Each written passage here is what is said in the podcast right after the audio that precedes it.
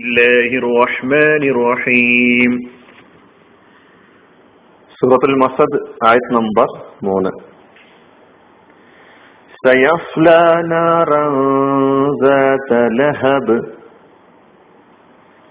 സയസ്ല സ്വാദ് ഇതിന്റെ പാരായണ നിയമം നമ്മൾ പഠിച്ചതാണ് ഒന്നുകൂടി ഉണർ ഉണർത്തുന്നു സീനും സ്വാദും അവിടെ ശ്രദ്ധിക്കണം രണ്ടും ഒരേ അക്ഷരമായി ഉച്ചരിക്കരുത്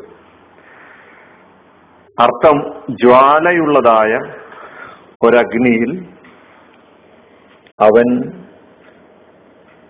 പ്രവേശിച്ച് എന്തരിയും.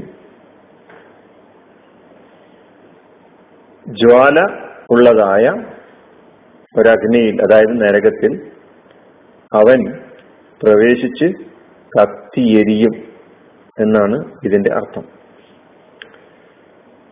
നേരത്തെ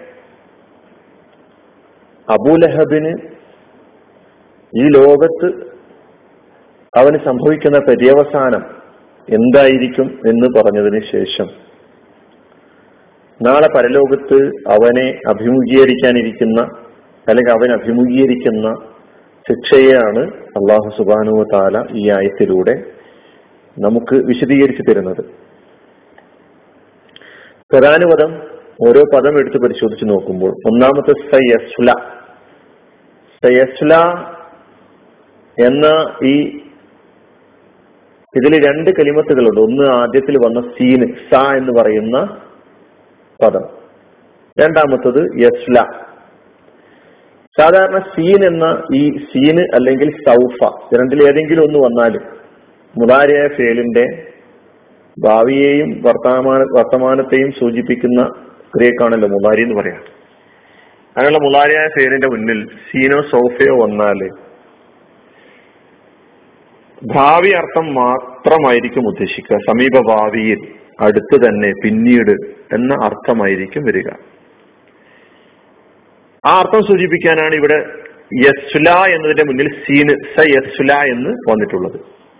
അതിന് ഖുറാനിൽ നമ്മൾ സൗ സൗഫ താലമൂൻ സയാലമൂൻ എന്നെല്ലാം സീനോട് കൂടി മുതാരിയായ ഫീലിന്റെ മുന്നിൽ സീന് വന്ന പ്രയോഗങ്ങൾ നമുക്ക് കാണാൻ കഴിയും. അപ്പൊ ഇവിടെ ഇങ്ങനെ മുതാരിയുടെ ഫീൽ മുതാരിയ ഫീലിന്റെ മുന്നിൽ സീന് കണ്ടാൽ അത് ഭാവിയെ മാത്രം ഉദ്ദേശിച്ച് പറയുന്ന ക്രിയയാണ് എന്ന് മനസ്സിലാക്കാം. അടുത്തത് സ്വല യസ്ല. യസ്ല എന്നതിന്റെ മാതിയാണ് സ്വല. അതിന്റെ മുതാരിയാണ് യസ്ല. സ്വല എന്ന് പറഞ്ഞാൽ പ്രവേശിച്ച് കത്തി എരിഞ്ഞു എന്നാണ് അർത്ഥം. വെറും പ്രവേശിക്കുക എന്ന അർത്ഥം മാത്രമല്ല പ്രവേശിച്ച് കത്തി എരിഞ്ഞു. യസുല അതിന്റെ മുതാരി. അപ്പൊ സയസുല എന്ന് പറയുമ്പോൾ അവൻ അടുത്ത് തന്നെ സമീപഭാവിയിൽ തന്നെ പ്രവേശിച്ച് വെന്തെരിയും അല്ലെങ്കിൽ പ്രവേശിച്ച് കത്തിയെരിയും എന്തിൽ? നാറൻ. അഗ്നിയിൽ. തീയെ സൂചിപ്പിക്കാൻ അഗ്നിയെ സൂചിപ്പിക്കാൻ അറബി ഭാഷയിൽ ഉപയോഗിക്കുന്ന പദമാണ് നാറ്. ഇവിടെ ഉദ്ദേശിക്കുന്നത് നാളെ പരലോകത്തെ നരകത്തെയാണ് സൂചിപ്പിക്കുന്നത്. നാറ് എന്ന ഈ പദത്തിന്റെ ഇത് ഈ പദത്തിന്റെ ബഹുവചനം നീറാൻ. പ്രകാശത്തെ സൂചിപ്പിക്കാൻ നൂറ് എന്ന് പറയാറുണ്ട് നൂറ്. നൂറുൽ ഹത്ത് സത്യത്തിന്റെ പ്രകാശം. നൂർ എന്നാണ് പ്രകാശത്തെ സൂചിപ്പിക്കാൻ ഉപയോഗിക്കാറുള്ളത്. അള്ളാഹു നൂറുസമാവാത്തി വല്ലാഹു ഇവിടെ ഞാറ് തീ അഗ്നി നരകം. അപ്പൊ സയസുല അവൻ പ്രവേശിച്ച് വെന്തരിയും നാറൻ തീയൽ. ലഹബിൻ. റാത്ത് എന്ന് പറഞ്ഞാൽ ഉള്ള എന്ന അർത്ഥത്തിലാണ്. ഉള്ളത് ഉള്ള. മറ്റൊരു പദത്തോട് ചേർത്ത് പറയുമ്പോഴാണ് ഉള്ള എന്നതിന്റെ പൂർണമായ ആശയം നമുക്ക് മനസ്സിലാക്കാൻ കഴിയുള്ളൂ. ജാത്ത് ഉള്ളത്. ജാത്ത ലഹബ് ലഹബുള്ളത് എന്നർത്ഥം. ലഹബുള്ള അഗ്നിയിൽ നരകത്തിൽ എന്നർത്ഥം വരുന്നു.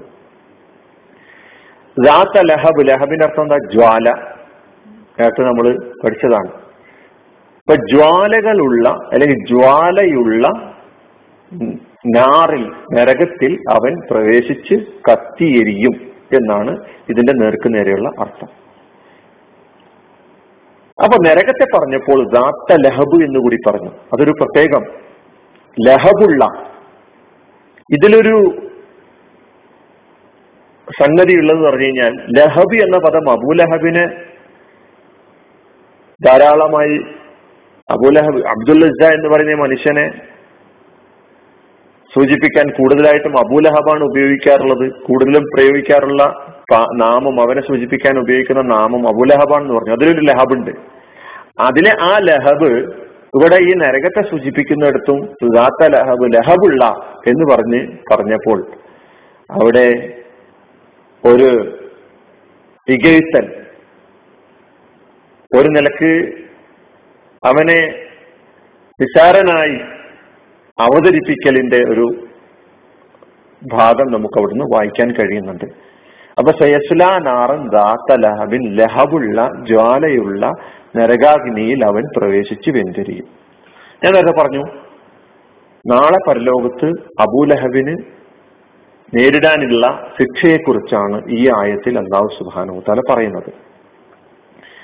അപ്പൊ എക്കാലത്തുമുള്ള സത്യത്തിന് എതിരായി നിൽക്കുന്ന ആളുകൾക്ക് സത്യവിശ്വാസത്തിന് എതിരായി നിൽക്കുന്ന ആളുകൾക്ക് മരണാനന്തരം അവർക്ക് അഭിമുഖീകരിക്കാനുള്ള ശിക്ഷയെക്കുറിച്ചുള്ള സൂചനയാണ് നൽകിയിരിക്കുന്നത്.